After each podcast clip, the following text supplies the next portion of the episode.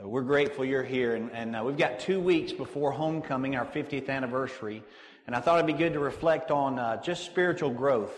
Um, if you've been comfortable this morning while you're here, uh, if you're comfortable this morning, that's good, except it's probably going to change. If you know the Lord as your Savior today, um, God's really challenged me with some things to challenge uh, my own personal life with, and and really bring it to to. to you today. So I want you to hear that. Um, there's a passage in First Corinthians um, where the Apostle Paul, who, who is this phenomenal, respected leader, um, writes a letter back to a church that he helped plant. Uh, he start, helped start the church in Corinth, which is a, just a crazy town. Corinth, by the way, is a port city, a lot like us, and just tons of odd people that were in that little church. And uh, they didn't get off to a good start. Once Paul left them and went on to start other churches, that church kind of turned into a little bit of a disaster. And when you read the book of Corinthians, First Corinthians, you find a whole lot of bad things going on in the church. There's they're taking each other to law, to, to court, to public court, and suing each other as Christians. They're going into public court and suing each other and making a, a terrible name for Christ in the public arena. Um, there's there's uh, rumors of incest in the church, and there's all kinds of bad relationships, and there's fighting between over over the silliest things. Uh, the latter part of Corinthians is all about people that fight over the goofiest little things, and uh, they're like, you know, I don't like that kind of food, and you like that kind of food, so we can't get along together. And uh, Paul just has enough and decides to write him a letter, and he's very kind for all of nine verses. First Corinthians is sixteen chapters long, and uh, the first nine verses uh, pretty, flow pretty nicely. Um, he even says in verse nine that they're the saints of God. Um, but then, then when he shifts gears, um, he really shifts gears, and each chapter gets a little stronger, a little stronger. Just so you get a taste of it, if you look at First Corinthians chapter three uh, and verse one, the Apostle Paul literally uh, calls them babies, and uh, he's not being kind, by the way, when he says that, like, hey, babe, y'all doing a good job. He's going, no, you're just big babies. That's that's all you are. And uh, he he had just got through explaining at the at the end of chapter two um, what spiritual people are like and some of the markers for spiritual people. And when he gets to chapter three, he says, and I, brethren, could not speak to you as spiritual men, but I have to speak to you as men of the flesh, as babies in Christ. You're little bitty babies. And uh, so he's just really frustrated with them, and it gets much more intense. Chapter four, chapter five, chapter six, very intense. All of it is to say, though, to these Corinthian Christians, I have been, and Paul's really saying in an overall nutshell, if you read between the lines of his letter, he's saying, I've been gone for eighteen months. I've been away. And I keep getting all this information back about the church. You should have grown up by now, is what he's saying. You should be different. Why am I writing to you as children when you should have solved all this? So if you've been saved for more than eighteen months, if you've known Christ for more than eighteen months, would you just proudly lift your hand up and say, hey, I'm a grown-up Christian now? Okay, here's the problem. If we're grown-up Christians, there ought to be some evidence of that, right?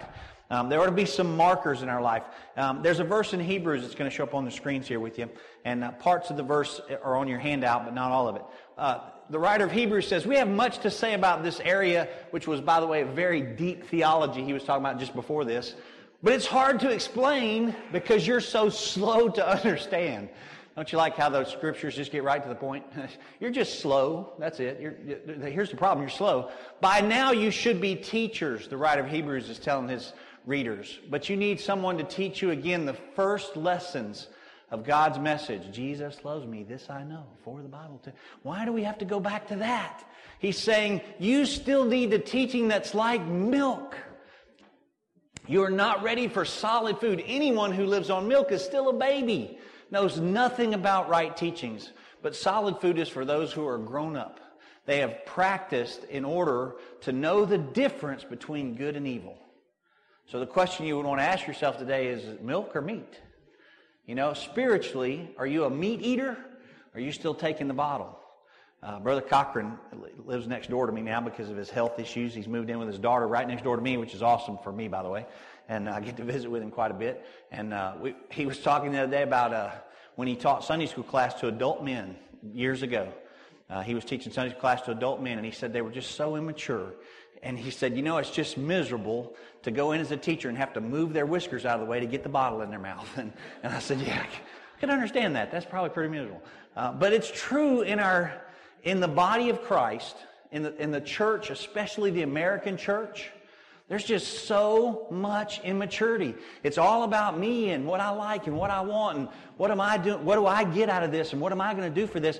That's all like a baby. Babies come to their, you know, come live in their home like that. What is this all? What is? What do I get benefit from this? And how does this work for me? Church isn't supposed to be like that because it's supposed to have mature Christians. And I've promised myself I would do an introduction about this and not preach. So I'm re- working real hard to not preach. Um, the whole point of this passage. Um, but the point is that God expects you and I to mature, to grow up. God literally expects you to be grown up in your faith, not a baby. And there's... I'm preaching again. Stop. Okay. So, um, so I'm going to give you four marks of maturity just by way of introduction. This is all introduction, not preaching, just talking, okay? I'm going to preach some other things about what hinders that. But here's four quick marks that'll help you. Going to work really hard to go through this. One, by the way we manage our stuff. If you want to know what a mature person looks like, just look at the way they manage their possessions and their wealth and their stuff. Mature people have a certain way of doing it, and immature people have a certain way of doing it. In Acts chapter two, when the New Testament church was born in Acts chapter two, the model that we have as a church is comes out of Acts chapter two. And when the church was born, here's what was supposed to happen. It actually says in Acts two, there was this sense of awe, sense of awe among the entire... It actually doesn't say in the church. The sense of awe was in the community. And it's not like, oh, they're not going to sing that song again, are they? And oh, he's not going to preach that song, preach that message, is he? And oh, he's not going to wear that tie today. It wasn't that kind of awe. It was a sense of awe like this is inspiring, like amazing. There was a sense of awe in the community, and it says several things happened, but two of them are this. There was a wonder because God was working in their midst. The signs were, verse forty-four, they had all things in common. This group of people that had nothing in common to begin with decided that around Jesus Christ they would bond themselves and they would just have all things in common. It's like, hey, if you have some needs, let us know. We'll help you. If you have some needs, let us know. We're, we're not going to let you go hungry if you're part of our church family. If you have food needs, we got that covered. If you have shelter needs, we're going to figure out a way. And that's part of what I love. It's part of what I love about the, the blessing of being at Northside is we try to find a way to meet each other's needs. And we share stuff all the time. Uh, Robbie uh, Hayford called me the other day and uh, asked me if I had a um, pressure washer um, that he could borrow because he knows I've used a pressure washer several times. And I said, yes and no. I do, but it's not mine, because I borrowed it from someone else in the church. And so I said, if you'll call Mark Wattier and ask him, can you borrow it? He'll say yes, and then you can go to my house and get it. And Robbie was able to use Mark's pressure washer to do the work he needed to do, and then he faithfully brought it right back to me, which was great. So, and then I had to bring it up to church. So they, by the way, our steeple is clean now, so we got that washed last week. So with Mark's pressure washer. But that's all things in common. We just help each other. When when my mowers break down, I call Kendall. Or I call Danny, and Danny helps me. Uh, uh, when Kendall's mowers break down, he calls me. And we just swap stuff around and say, let's figure out how to survive life together. We don't have to do this alone. We survive it together. It, so the way you manage your stuff, a man who cannot share, cannot loan his stuff, a woman who will not loan their stuff or hoards their stuff and holds on to it, shows no evidence of belief in grace. They don't. When you cling to your stuff, you are not evidencing grace. And I'm just telling you, it's a dangerous place. It's, it's a sign of immaturity. It's baby Christians. Do you own, do you own anything that wasn't given to you by God? Think about that. Do you own anything that wasn't a gift to you from God? You really don't. The Bible says He is, He is the Lord of the earth, and the earth and the Lord's is His. The earth and the Lord's is, is the fullness of the earth is His. So, um, how should we handle our stuff? Well, it's real simple. Um, we should share our possessions. We should share our possessions. The earth is the Lord's, and the fullness of it's His. Not Stan's, not Donald Trump's even. Okay, he's got a lot of possessions, but it, the fullness of the earth is not his. You know, it's not anybody's. It's not a wealthy person's stuff. It's literally God's. So everything you have came from God. Second way we mess up. Second way we, or second way we show maturity is by the way we handle our status, by the way we handle who we are and our pride and our, our wisdom. There's a sense in mankind that we have to be recognized. We have to be noticed. It's important that you recognize me. The most popular trend in the new generation is selfies. Even the name says there's a problem to me. Um, I've got to have a picture of me to send somebody so somebody can see me, right? And there's a, that's a dangerous trend that's in our culture today. Matter of fact, more people are killed taking selfies than, and is it car accidents now? Have they, have, has that number outrun car accidents? Anyway, the statistics are crazy of people taking selfies. Is the selfie stick is the problem. They, they, you know, hang out over a rail or something and then they fall to their death. Taking a picture of themselves, right? But we live in a culture where people have to have some sort of status and some sort of image. Um, and often Christians can destroy their testimonies by that. They can destroy their testimonies by being driven to attain recognition or admiration. Just driven to be admired is very, very dangerous. Romans twelve, verse three. I love this verse. For by the grace given to me, Paul says it's all grace. Even the words I'm using are come from grace. I say to every one of you, do not think of yourself more highly than you ought. Rather, think of yourself with sober judgments in according with, in accordance with the measure of faith God has given you. In accordance with the measure of faith God's given you, think of yourself soberly, not more highly than you ought. It's dangerous. It's dangerous. So I can just level the playing field with you this morning if you want. Um, pretty simple to level the playing field um, because the ground is is uh, level at the foot of the cross. So if you always make the right choices in in your life, I mean, you always make the right choices. Will you stand up? I need to get a chair, by the way. Yeah, that's not it. If you, oh yeah. So I'm going to sit right there. So if you always make the right choices, will you stand? Hmm, that's amazing. Um, if you always honor God with your attitude, why don't you stand up? Not any of you. Wow, that's amazing, isn't it? Um, if you did, if you didn't sin this week at all, how about you stand up? Sit down, Kurt. No, I'm kidding. Isn't it amazing? It's level right here, isn't it? You know why? Because the cross equalizes every bit of that. Here we are in a room full of people who can't seem to get it right all the time. You're in a room full of people who can't get it right all the time. The ground's level at the foot of the cross. How many sins do you need to sin? How many sins do you have to sin in order to go to hell? How many? Just one. Anybody beat that record? No. Everybody in here guilty of that one sin? You say, well, you know, some people sin more than others, so, you know, they got to be worse people. It takes one.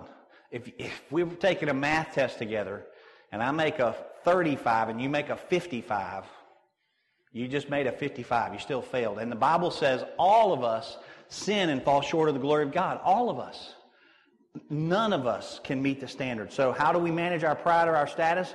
We recognize that we submit to the will of God, and it's all by grace. Everything we have in our status, everything we have in our stuff came from God, and we we we honor Him with that. The third way that we show maturity is by the way we manage our speech, by the way we manage our speech or our pronouncements. Colossians four, five, and six says, let your speech always, always be seasoned with grace. You don't cut people down. You don't use your tongue to hurt somebody. I listen to husbands and wives wrestle and fight all the time over issues. And one of them will, will cut the other one down. And it's, it's almost like I'm listening to junior high. They're forty and fifty-year-old people, but they sound like junior highers when they get after each other. And it's like, hey, you're in the fifth grade again? Why do you have to jab at that? Why can't you just go, hey, that hurt? You know, we don't need we don't need to go back and forth like that. That's a dangerous thing. So one of the ways we prove maturity is by the way we handle our speech. We have to let grace so wash through us and get completely through us that it that it even affects our tongue. The Bible says no man can contain control his own tongue. Only God, through the Holy Spirit, can control your words, how you treat your coworkers, how you treat your family, how you treat strangers when they've offended you or hurt you. All that's important. It's a mark of maturity. Okay, and then lastly, by the way we handle our serving, by the way we handle our, our serving. This is a big part of our witness, by the way we handle our serving. I, either we're willing to serve others all the time. Now, this is your life. I'm going to just put your life in one of two categories. And as Christians today, here's your two categories. You're willing to serve others at all times and opportunities, or you're a self-serving person that makes a lot of excuses why you can't serve. That, you're one of the two today. Everybody you know is one of the two. You're saying, hey, I'll help you. Just let me know how to help. Or you're a person that says, you know, I don't know I should be serving, but I got a lot on me today. I just don't know if I can pull that off. And, you know, I got this, that, and the other. There's just a lot of excuses that make you a self-serving person. That's the immature side. And we're real good at doing it, by the way. We're, Christians can make some of the most spiritual excuses on the planet to sound like you really have a great reason to not serve somebody that has a need. The Bible calls us to be servants. Galatians five thirteen, you, my brothers, were called to be free. He literally teach, teaches all through Galatians, you've been freed by grace. Grace of God, the unmeasurable, the unending favor of God that you don't even deserve has poured out on you and set you free from the law of sin and death. He says, Galatians five thirteen, you've been free, but do not use your freedom to indulge in sinful nature. Rather, serve one another. And it's the Greek word I've told you many times about, enslave yourself. Like the poorest, weakest of slaves that has no status. Serve one another. You need to enslave yourself to other people. So if you can't sit here today and list several, several, several, selfless serving moments in your recent past. If you just can't write down several selfless moments, then you might want to evaluate whether you're growing up or whether you're stuck as an immature Christian. And don't use outdated evidence. I like it when people go, yeah, uh, and I, I did this ministry into a Catholic neighborhood years ago. The, the church where Annette and I first started working, uh, Trinity Baptist in Ensley, Alabama. Uh, just surrounded by Catholics, tons of them. And if you would ask them about their faith, they would tell you about their works. That was just a struggle that, that Catholics tend to struggle with theologically. Their faith to them is because they've done, the reason they're going to get saved is because they've done good things. And the Bible says we can't do enough good things to get to heaven. So it was a chance for us to get them into that conversation and go, hey, Jesus was the one that paid for your sins on the cross. He died on the cross, saved your sin. That's who you trust for that. The good works is because he loves you that much. And we had to kind of sort that out with them and have a good time with that. But it's very interesting because a lot of their good works were ancient. You know, I mean, I'd be talking to this sixty-year-old man on the porch, and he'd tell me that, you know, twenty years ago, a guy lived down there. He was an alcoholic, and, you know, I just had to go paint his house for him and all kinds of stuff. And that's how he's getting to heaven, because twenty years ago, he painted an alcoholic's house to help the family. And I'm thinking, one, that ain't going to get you into heaven, and two, that's a really old story. You know, is your faith not update? Do you not update your faith occasionally and maybe paint something else or do something different? But, you know, as Christians, we'll use a lot of outdated things. You'll, you'll give yourself an excuse to not be a selfish person by using outdated data. Uh, so don't do that. Christians, I'm preaching again, aren't I? I was supposed to just read these notes. Wow.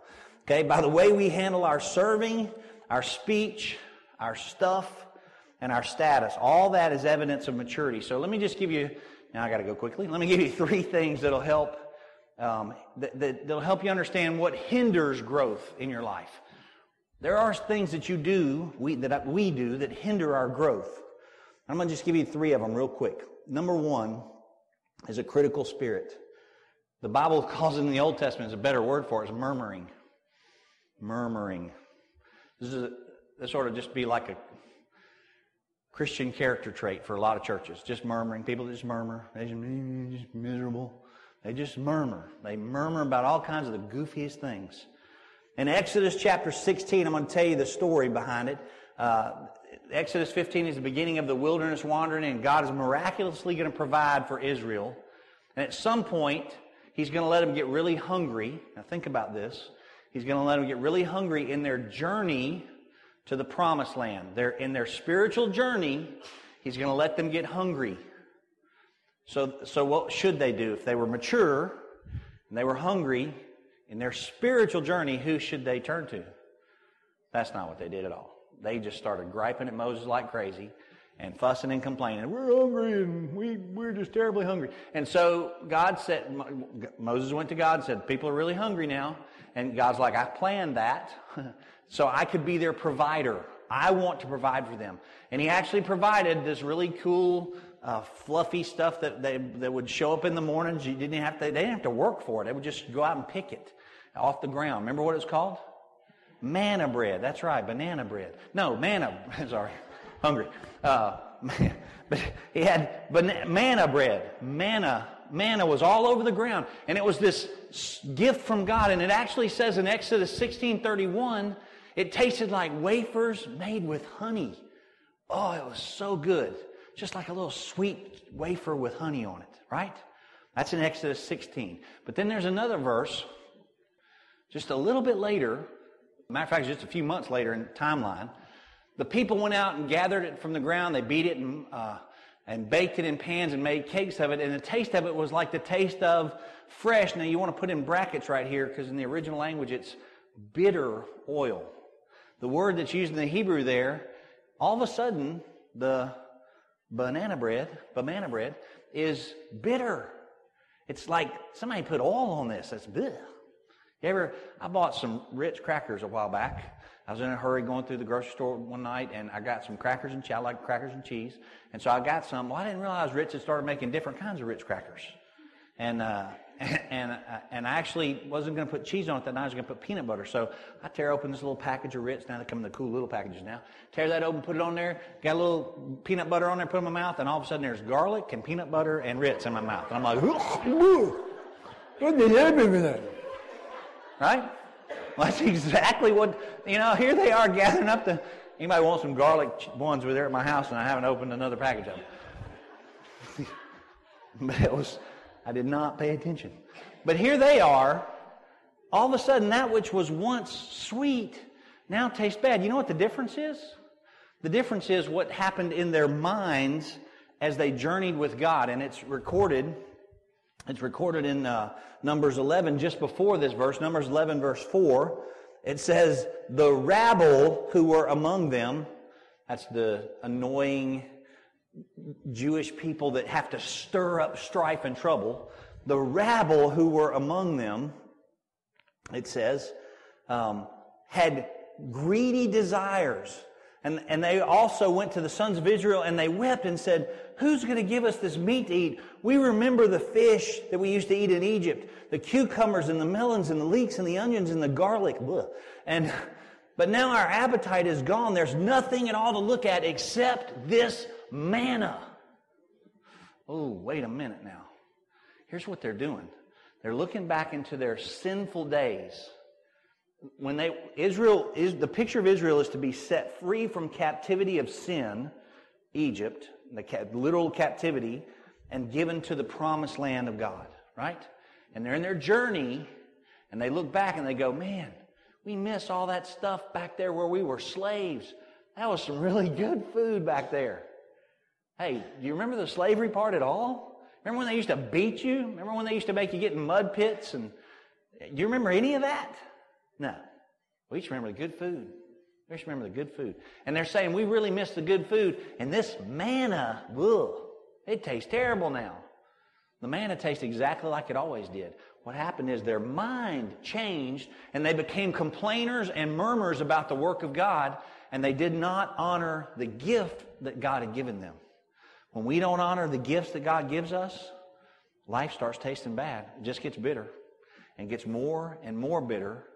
And more and more dangerous for us as Christians because we're putting ourselves into a place where God may ultimately judge us. God very often withholds blessings from people who are full of complaints.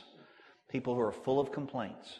It's one of the things I love about our church is we don't complain a lot. So, and, and we're just going to say to you, we've done a lot of great renovations back here. Amen? A lot of great renovations. Okay? Thankful for the guys that stepped up to that. But let me tell you, there were times in our meetings where we had to decide what color we're going to do that in. Well, who's going to pick that flooring? Who's, and everybody's like, I don't want to do it. I don't want to do it. I don't. You know why? Because they know it's a room full of Christians. You know, and somebody's going to take a shot. I even told one of the construction guys, I said, hey, if people don't like this color, I'm going to tell them you painted it that color. We're going to put your name in the bulletin. Told the guy that did it, I said, I'm going to put your name in our bulletin with your cell number when everybody starts complaining. So don't you start. Okay. But, but it's interesting to me how we get lost in the goofiest of things. We make some of the dumbest things important And we forget the most important thing, which is lost people matter to God. And we're just trying to reach lost people, and we just want that to look excellent so lost people can be excited about being here with us, and we can be excited about them being here. Amen? Well, that brings me to the next one, which is settling for mediocre, just doing things halfway, half speed. Listen, God has a passion. He has a passion for excellence. A passion for excellence. If you read the Old Testament, when God built the temple, when God gave the instructions of the temple, He told them what kind of brads to use to nail it all together. He told them the color schemes. He told them the designs. He told them the measurements. He told them the length and the thickness of the cloth and everything. And it was gorgeous. Even the tent that they had to drag around, the tabernacle, not the temple, was amazing to look at. You know why? Because God has a passion for excellence. He doesn't do things halfway. And a lot of Christians take their spiritual life and they say, hey, you know what? I got saved. I'm good. I'm good. Just not going to, I don't need to learn anything about that. I don't need to grow in that. I don't need to understand that. Just going to kind of hang out now and, you know, one day I get to go to heaven. Yay, me. Good deal. That is not excellent at all. Matter of fact, it's, it's mediocre.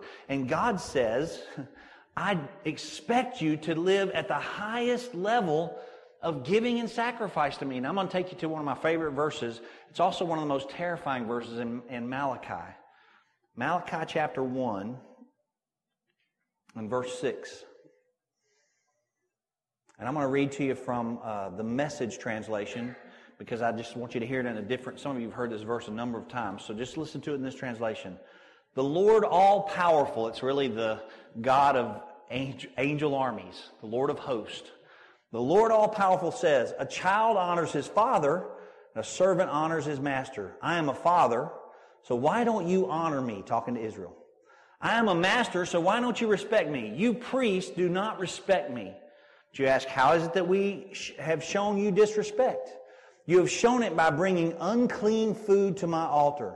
But you ask, what makes it unclean? It's unclean because you don't respect the altar of the Lord.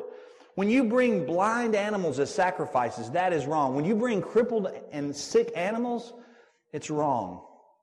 Try giving those to your governor. Would he be pleased with you? Would he accept you?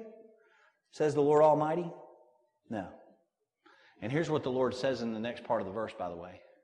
He says, I'd rather you just close the doors. Close, can we just close the doors of the temple today? Now for Israel, the temple was the meeting place of God. It's where, where God's people, the Israelites, had a chance to know God still loves them. We get to meet together in the temple. I bring a sacrifice and we're all good. That's what it meant. So it was a way for the Israelites to feel close to God. And you know what God says? I'd rather you not come today. Could you just stay home? I'm going to close the doors. I want you to visit. You know why? Because you're doing things half-hearted. You don't care. You don't care. You're, you're, you're giving half-hearted of yourself. You're giving half of what you're, you should. And you're actually taking your worst animals out of your flock and bringing those like that's some sort of sacrifice for you. You're actually just getting rid of that animal and dumping it on me. He's like, I'm not, I'm not honored by that at all. I don't feel respected or loved by that at all. And God says, I'd just rather you not meet. For the modern day Christian, it'd be like the Lord saying, hey, today, would you do me a favor when you wake up today? If you're going to live half-hearted like that, could you just give me the Holy Spirit back for the day? I'll just take the Holy Spirit back for all day. How about that? Just live by yourself without the Holy Spirit's help. Good luck with that, by the way. You don't want the Lord to take the Holy Spirit back, do you? Now, He promises He never will, thank goodness. That's what grace is all about. But it's really what He's telling Israel. I don't want to, I don't want us to interact today. I don't want to be your helper. I don't want you to come to me. I don't even want to see you today because you're only doing things halfway. You don't take your prayer life serious. You don't take your Bible reading serious. You don't take anything to do with serving others and loving others and living out your testimony. You're not trying to witness to anybody. You're doing nothing for me. It's all about you. And you even your gifts are about you, not me. So how about just close the door today? Isn't that powerful?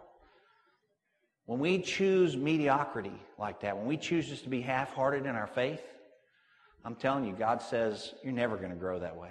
You're going to stay baby and immature the whole time. And you see it a lot in our, in our current culture of American culture. The American church is very much that way.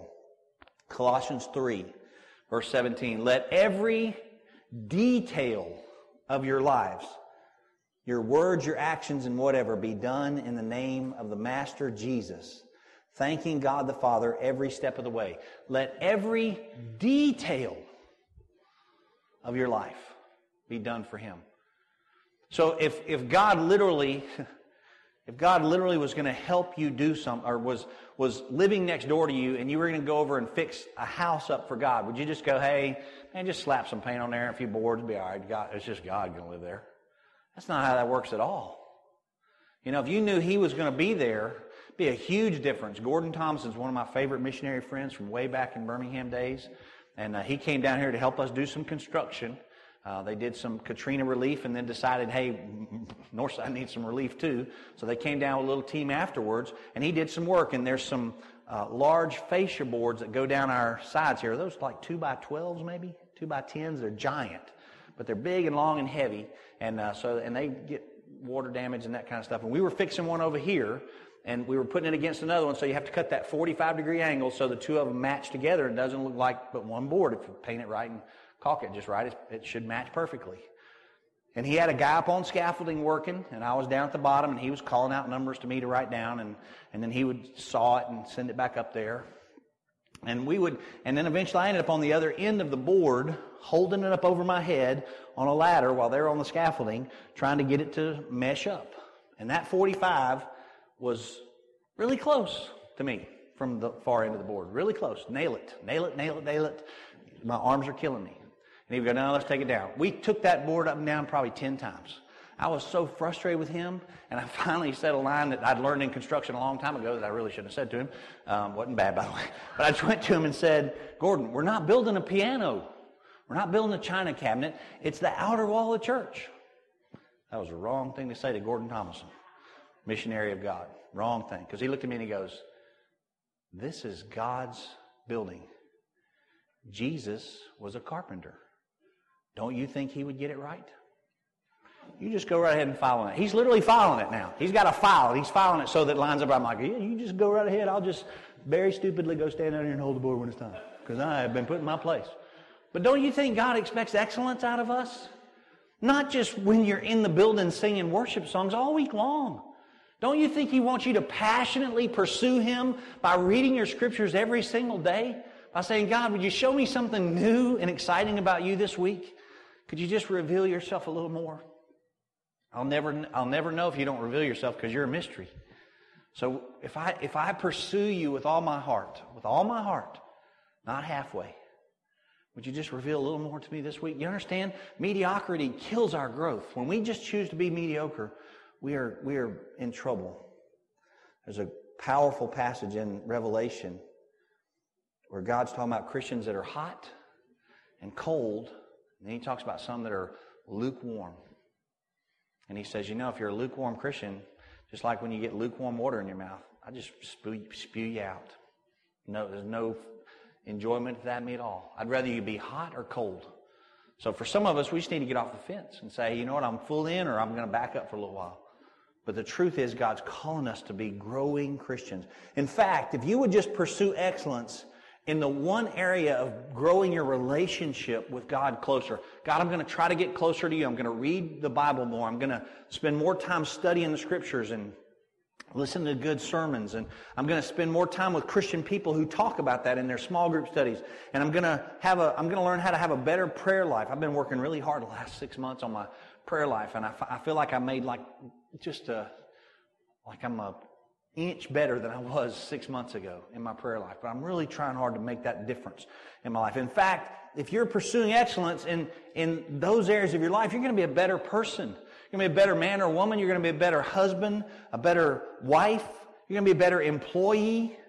You're going to be a better father or mother. You're going to be a better son or daughter. You're going to be a better friend. You're going to be a better church member. You're going to be a better uh, Walmart shopper if you're pursuing excellence and all that you do in your relationship with God. So please, don't settle for mediocre in your life. And then number three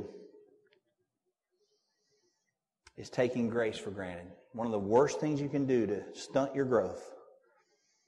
And it's, it's contained in both the other two that we just listed, by the way. but it's to just take grace for granted. Romans six, verse one, the Apostle Paul writing to the Romans, who decided this little theory. Here's what the Romans decided, the Greeks. They're very wise. They said, you know what? If every time I sin, God's grace has to cover me, then it shows off God's grace, right? Every time I sin, God's grace covers me.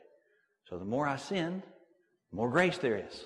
Hey, good old Romans they are. They're thinking with their flesh side. They're thinking with their n- natural man. And they're saying, hey, we can just sin all we want now because God's grace covers us and it's showing off God's grace. How about that?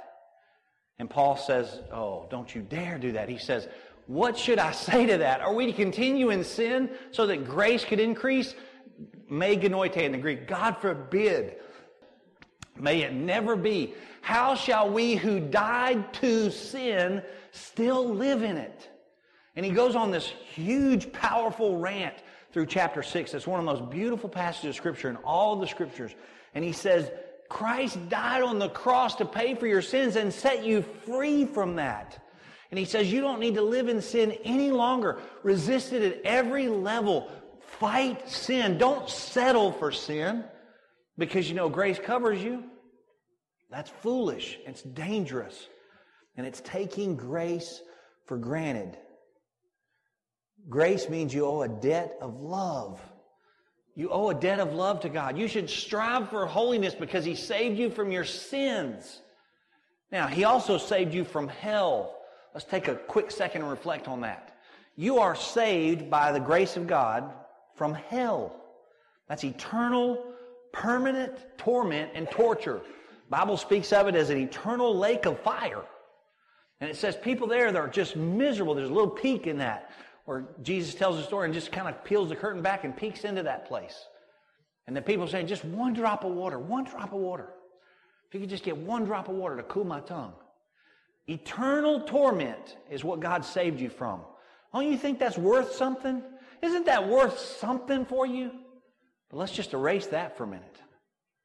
What if He just saves you from your current day sins? You know what sin does? It destroys a person. Sin leads you to natural destruction. It destroys relationships like crazy. I watch it happen all the time. People live in sin and their relationships just explode. They're destroyed because they won't confess their sin. They won't work through relational issues in the Scriptures and let God teach them how. Sin destroys relationships, but it destroys people's hearts. People, people get their mind all destroyed by sin they live in, addictions and those kind of things. Sin is very, very destructive.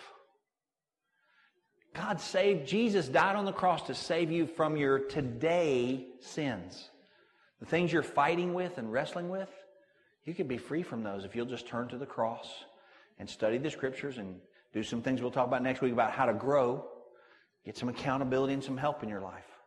Grace means you, you owe Him, though, a debt of love. He saved you from your sin.